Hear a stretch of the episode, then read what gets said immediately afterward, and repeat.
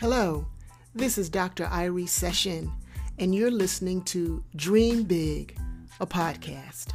This space is for Black women who are currently in ministry or who desire to be in ministry or spiritual entrepreneurship, but whose mindset is holding them back. Dream Big is for women with past trauma, abuse, or other painful life experiences that have undermined their confidence, their ability to pursue dreams, and to step out in faith.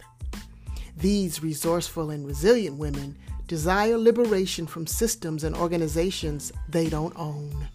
They long to make lives for themselves better, unhindered by oppressive systems never designed for their flourishing, and to impact the lives of others by doing what they're wired to do.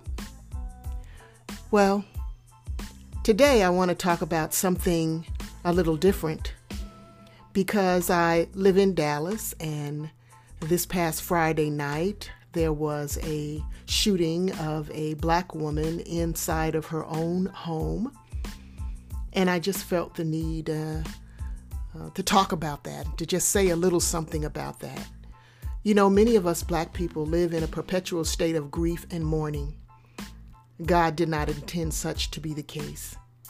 While some navigate life unaffected, untouched, unscathed, uninformed, and unable to feel this depth of perpetual pain, others of us put it on every day like a piece of clothing shoes, socks, pants, dresses, and coats.